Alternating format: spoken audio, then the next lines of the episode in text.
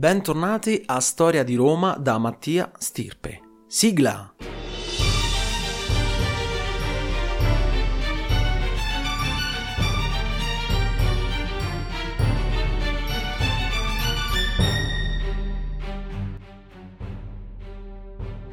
Prima di cominciare, come sempre, volevo invitarvi a seguire la pagina Instagram di questo progetto dal nome Podcast Storia di Roma.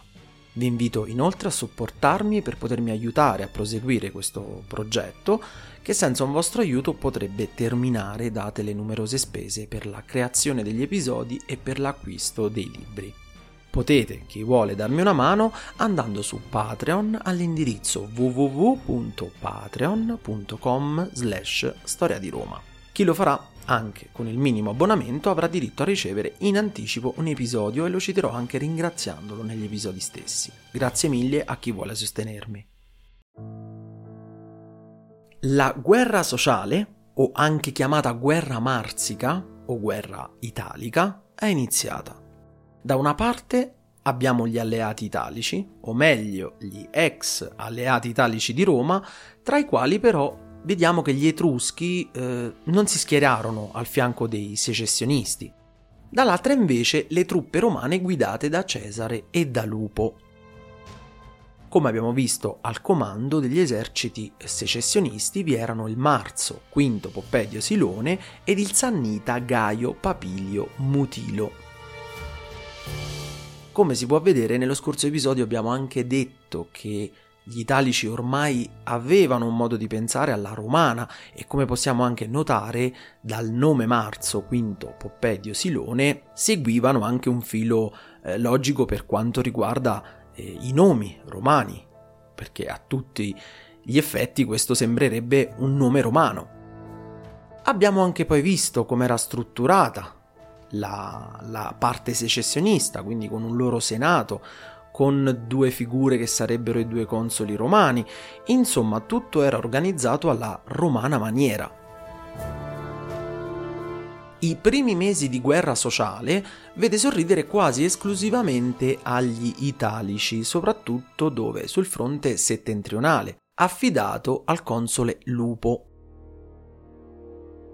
Infatti il legato Gneo Pompeo Strabone, nobile e senatore di origini Picene e padre del futuro Pompeo Magno, guida le legioni contro Asculum, ovvero la città da dove tutto ebbe inizio, ma viene però sconfitto e deve rifugiarsi a Fermo, poco distante, dove gli italici lo stringono d'assedio. Riesce finalmente a rompere la morsa dei ribelli solo nel corso dell'anno grazie all'intervento delle legioni nel frattempo richiamate dai romani da dove dalla Gallia Cisalpina per aiutare appunto le truppe schierate subito sotto a sud. Nelle stesse settimane un altro esercito romano, guidato dal legato Caio Perpenna, viene assalito sulla strada per Alba Fucens in Abruzzo e perde migliaia di uomini. Il peggior rovescio avviene però sul fiume Toleno, nei pressi dell'attuale Carzoli. L'esercito di Lupo è sconfitto dai confederati italici. I romani perdono 8.000 soldati e il console in persona muore sul campo di battaglia. Il leggendario comandante Caio Mario, scelto da Lupo come suo legato, assume così il comando delle operazioni e schiera l'esercito in difesa di Roma, fermando l'avanzata dei Marsi. In questa situazione di equilibrio, la possibile adesione alla causa italica delle popolazioni che fino ad allora non si sono mosse contro Roma, ovvero Etruschi e Umbri, pone quindi una minaccia strategica esistenziale per Roma attaccata da più parti e a rischio di isolamento, la Repubblica Romana decide di aggiungere l'arte, eh, l'arte della politica alla via militare. Vediamo perché. Ritornato a Roma alla fine del 90 a.C., il console Lucio Cesare convoca i comizi consolari e fa approvare la Lex Iulia de Civitate Latinis et Socis, La Lex Iulia concede sostanzialmente il diritto alla cittadinanza romana a tutti i soci rimasti fedeli a Roma e a quelli che non combatteranno contro lo Stato romano e inoltre dava anche la facoltà ai magistrati di poterla concedere alle singole persone che avessero meritato. Questa fu la mossa che fece cambiare lo scontro, una mossa astuta, anche se, diciamo la verità, un po' illusoria, visto che per non turbare troppo gli equilibri elettorali a Roma, sappiamo che chi diveniva cittadino romano poteva votare, ovviamente. Dunque, per non squilibrare le dinamiche elettorali, si scelse di inserire questi nuovi elettori soltanto, attenzione, ad otto tribù e per giunta potevano votare solo per ultimi ma almeno fece felici quei pochi rimasti al fianco di Roma e questo fece anche sì che rimasero dalla parte romana. Un primo tassello era sistemato. Quest'abile mossa politica e diplomatica eh, romana cambia quindi rapidamente le sorti del conflitto. Il fronte ribelle si spezza e si divide giustamente tra chi sperava di poter ottenere questa eh, sacrosanta cittadinanza se avesse deposto le armi e così inizia a venir meno la base del reclutamento secessionista, che fino a quel momento invece aveva rinforzato gli eserciti in continuazione, gli eserciti appunto della Confederazione Italica. Eletto console per l'89 a.C., e posto al comando dell'intero fronte settentrionale, Pompeo Strabone attacca Asculum, sostenuto anche da armate provenienti dalle province, e ottiene una grande vittoria. Da quel momento il suo esercito miete successi in tutta la regione etrusca e picena. La vittoria definitiva di Strabone sul fronte settentrionale è segnata dalla resa di Asculum.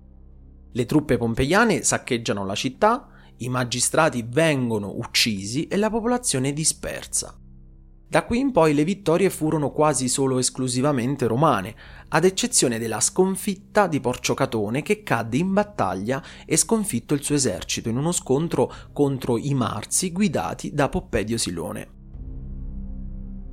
Per accelerare la vittoria che sembrava ormai volgere nella parte di Roma, i tribuni dell'anno 89 o forse dell'88, eh, un certo Plauzio Silvano e Papirio Carbone approvarono un'ulteriore legge, la Lex Plautia Papira, con cui concedevano la cittadinanza a quanti ne avessero fatta richiesta a Roma entro però 60 giorni.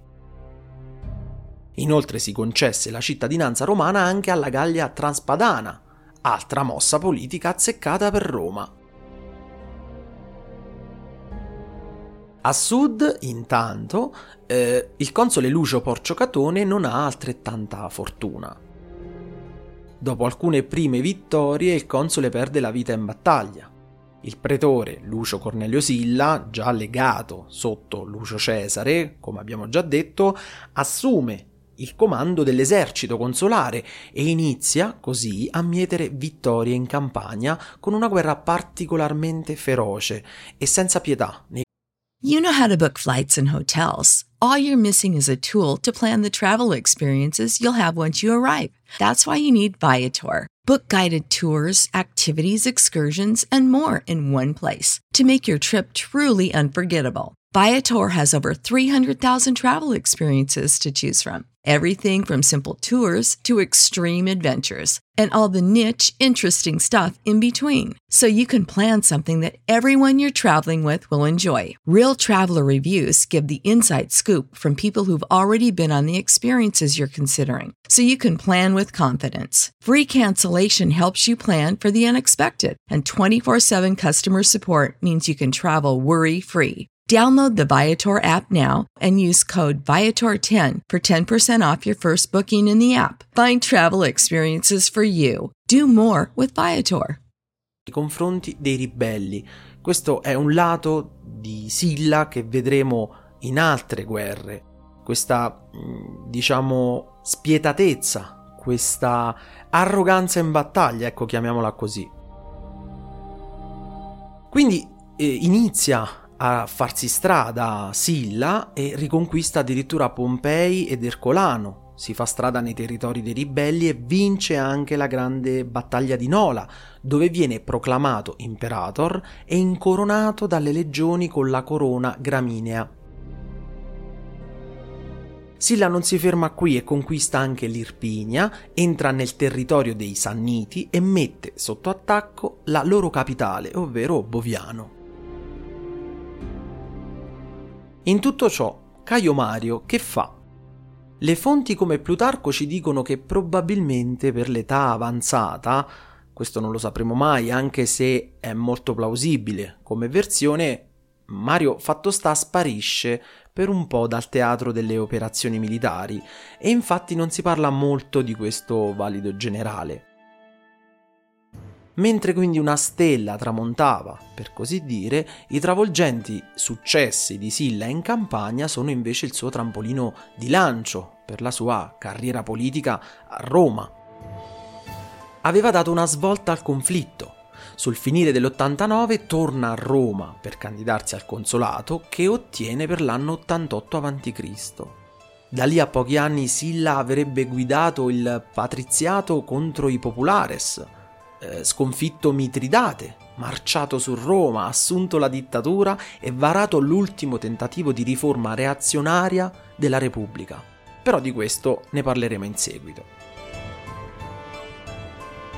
Che fine fanno invece due comandanti secessionisti Quinto Poppedio Silone, il Marzo ed il Sannita Gaio Papilio Mutilo? Il primo, nell'89 a.C., perse contro i romani guidati da Gaio Mario in due battaglie, ad Alba Fucens e in Valcomino. Successivamente sconfisse e uccise il comandante romano Lucio Porcio Catone, come abbiamo detto, ma non riuscì a difendere la capitale della Lega Italica, ovvero Corfinium, che fu occupata dalle forze romane e messa al sacco. Nello scontro finale contro il generale romano Mamerco Emilio, il condottiero Marzo fu sconfitto e cadde in battaglia nell'88 a.C., forse per mano dello stesso generale nei pressi di Teanum Apulum in Puglia. Gaio Papio invece, sempre nell'89, non riuscì a contrastare l'avanzata di Silla nel Sannio, dove fu sconfitto in battaglia e ferito riparò ad Isernia. Nelle successive lotte intestine tra romani, eh, Mutilo appoggiò il partito mariano, assieme a diversi esponenti italici di spicco. È possibile che Mutilo ottenne la cittadinanza romana, ma non è ben chiaro. Eh, vedremo successivamente che la fazione mariana venne tuttavia sconfitta da Silla nell'82 e Gaio Papio divenne una delle vittime del periodo del terrore scatenato da Silla, la sua morte viene descritta da Tito Livio che colloca questo evento intorno all'80 a.C., dove, sottoposto a proscrizione, Mutilo si suicidò nella sua soglia dell'abitazione. È plausibile che personaggi appartenenti alla famiglia di Gaio Papio Mutilo si siano successivamente trasferiti a Roma ottenendo la cittadinanza romana. Uno di questi potrebbe essere stato Marco Papio Mutilo, console nel 9 d.C.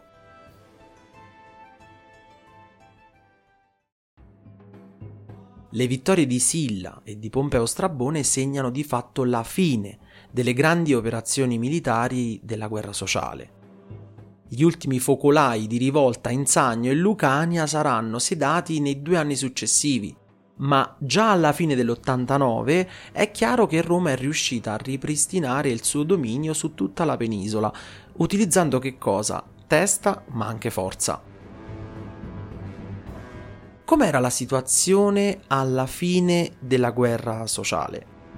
All'indomani della guerra sociale la Repubblica Romana consolida una nuova situazione istituzionale e politica le città della penisola vengono convertite in municipi e inserite nella struttura amministrativa dello Stato. La cittadinanza romana viene estesa alle popolazioni a sud del Po. I nuovi cittadini vengono inquadrati in tribù e iniziano a partecipare ai comizi e alle attività pubbliche. Da repubblica cittadina, Roma quindi si trasforma in uno Stato territoriale in cui viene meno la formale distinzione tra romani e italici. Lo Stato e il dominio di Roma ne escono rafforzati, l'Italia unificata.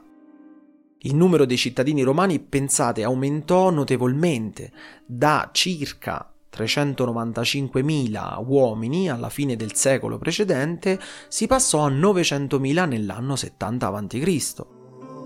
Su una cosa però bisogna essere oggettivi. Un risultato questo che però era avvenuto non attraverso l'integrazione naturale romana, ma avvenuto attraverso una guerra spietata costata ai romani circa 300.000 uomini. La nuova dimensione della Repubblica non era però destinata a durare.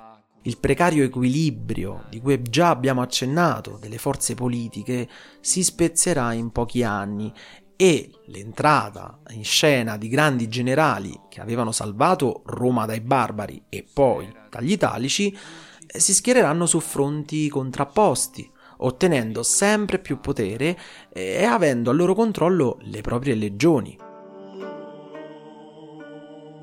Da una parte i populares, che ergeranno a proprio simbolo l'anziano Caio Mario, dall'altra i patrizi. Per evitare l'implosione, la nuova Roma italiana, chiamiamola così, doveva continuare ad espandersi, a oriente come in Gallia, L'impero sarebbe nato usando l'Italia unita come trampolino di lancio e base di potere. I generali ora avrebbero guidato le legioni di Roma fino alla Siria, all'Egitto e alla Britannia, lo avrebbero fatto spinti dall'idea di, dall'ideale imperialistico romano, ma anche da una smisurata ambizione personale, anzi, diciamo la verità, soprattutto da una ambizione personale. La guerra sociale aveva segnato la fine dell'era dei Gracchi e dei Livio Druso, però ha aperto l'era delle guerre civili di Silla, di Pompeo e dei Cesari. Io vi ringrazio per l'ascolto, se il podcast vi è piaciuto vi invito a cliccare sul segui che troverete di fianco al nome del podcast. Per domande, consigli o suggerimenti potete scrivermi a storiadiroma.podcast.gmail.com io vi ringrazio e al prossimo episodio.